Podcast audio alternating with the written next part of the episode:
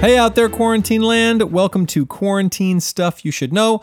I am your host, AJ Hannenberg, and I am here to bring you stories from the Decameron for the duration of quarantine or until I run out of Decameron. You know, whichever ends first, I think will be the end of this series. Quarantine or the Decameron. If it ends before I finish the book, go read it yourself. Uh, you're you're probably a grown person if you're listening to this podcast, so go figure it out. You're an adult. Um, if this is the first your first time listening to our podcast, it's usually not just me, and it's usually not just stories from the Decameron.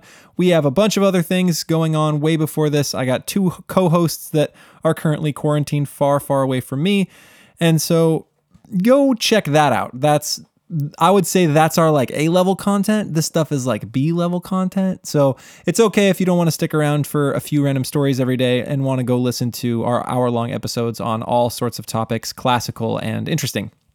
But for now, I'm just telling stories. And we are on story 11, day two of the Decameron. And I will just start. Today's story is pretty good. I'm excited about it. So I'm just going to give it to you. All right. Well, day one had ended and day two began and all of the kids were pretty much doing exactly what the queen had bid them do. And they had a good morning, they ran around, they amused themselves, they made some garlands for each other, and then finally they gathered for stories, and Philomena, queen for the day, ordered Neophile to begin. So she did. And Neophile said, Dearest ladies, it often happens that those who try, try to make fools of others, and especially in matters worthy of reverence, wind up not only being made fools of themselves, but sometimes come to harm as well. That's uh, it seems it seems like our author gives us sort of the moral of the story beforehand, so we're just prepped and ready. But here comes the real story.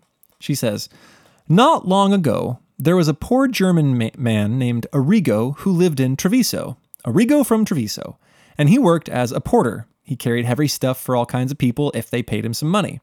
And everyone thought of Arrigo as a good, worthy person. He, he had lived a good, holy life. And true or not, legend has it that when he died, all the bells in Treviso began to ring even though nobody was there pulling the ropes. Everyone in Treviso took this to be a miracle, and they ran to the house of Arrigo, thinking him a saint, and carried him to the nearby cathedral. So all of a sudden, this guy, because of these randomly ringing ghost bells, became a saint.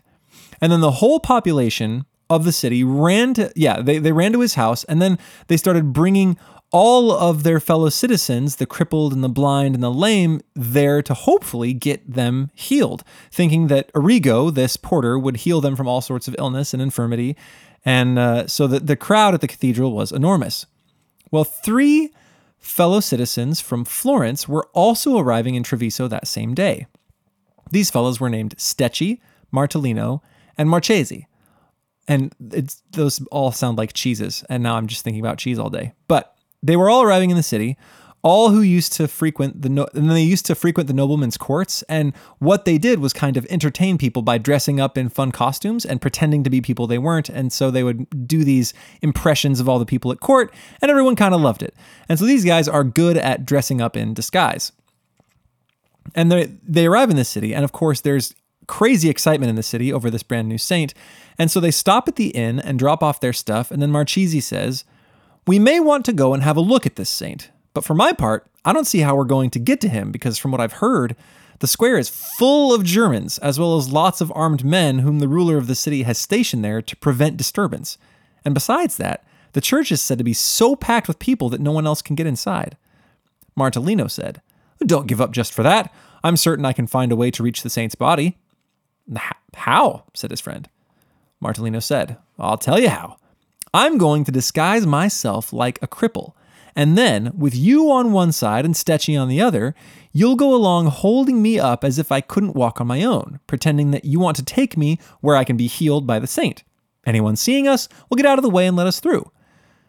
The boys liked the plan, and so they went and they found a deserted spot in the city, and Martellino proceeded to sort of twist himself up, making himself look uh, so horrific as though he were paralyzed, right? He curled his fingers in, he curled his arms in, he twisted his face up, and he hunched his back, and so he looked like he had been crippled. The other two put on pitiful expressions. Then they went to the church, asking all those in front of them for the love of God to let them through. Well, the people all thought that was great, so they shouted, Make way, make way! And finally, these three citizens of Florence got to the front. Some nearby gentlemen grabbed Martellino and put him on top of the coffin where the, the body was, and for a while he just laid there. But then, the expert performer he was, he began to heal. I'm doing air quotes. You can't see me in, in, in podcast land, but I'm doing air quotes. He began to heal and straighten himself out, first with his fingers, then with his hands then his arms, and eventually he stood up full. And everyone was very excited that he had been healed so instantly by this saint. But there happened to be one man in the crowd who was also a Florentine and who knew this guy and finally recognized him as he stood up straight. Before that, he couldn't because the guy was so good at disguises. And he says, Gosh darn that guy. Who would have believed that he came here when he that he wasn't a real cripple, right? He was just sort of musing about the fact that he did, had done such a good job.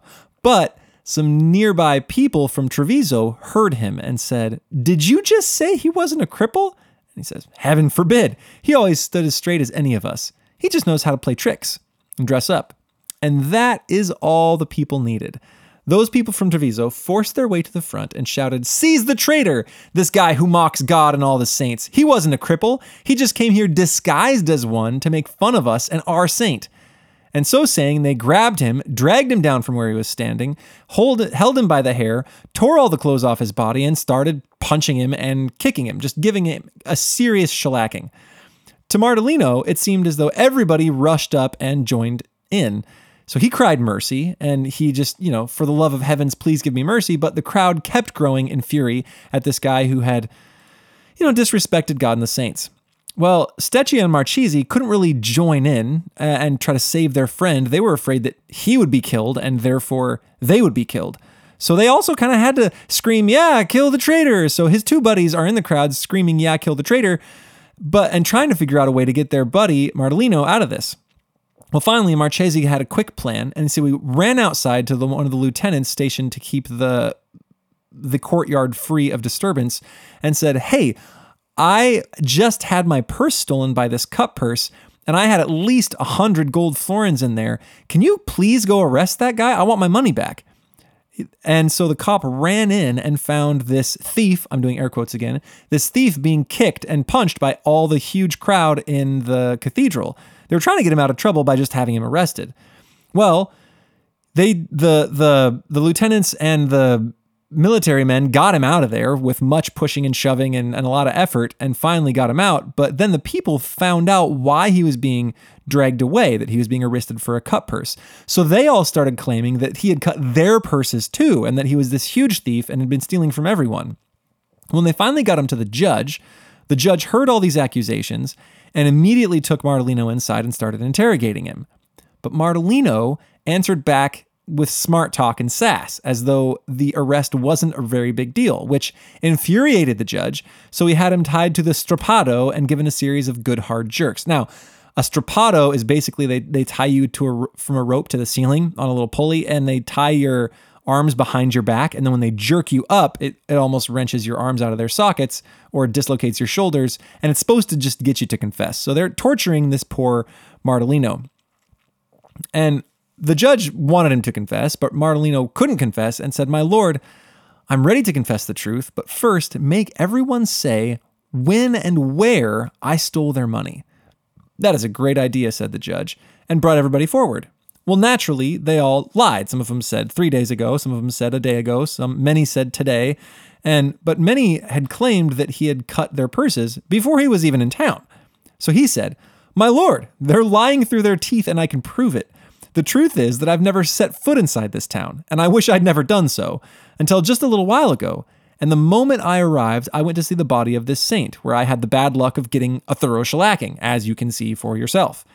Everything I'm telling you can be verified by the gatekeeper who keeps tabs on all the foreigners coming into the city. You can check his register and ask my innkeeper too. If you conclude that I'm telling the truth, please don't have me tortured and put to death because of the accusations of these wicked men. Well, as this is happening, as he's pleading his case in front of the judge, word reaches Marchesi and Stecchi of the torture and all the horrible things that he's going through. And they're like, oh man, we got him out of the frying pan and into the fire. We got him away from this crowd, but now he's facing death. So they located their innkeeper and explained the whole story and asked if he could help. And the innkeeper, once he had finally stopped laughing, took them to see Sandro Agolanti, who lived in Treviso and had a, a good relationship with the ruler of the town. He had a lot of credit with the ruler of the city. The innkeeper told him the story, and after they both had a hearty laugh, they went to the leader of the city. So Sandro, this guy that the innkeeper knew, went to the ruler and asked him to send for Martellino, who was in the process of being interrogated and tortured, which he did.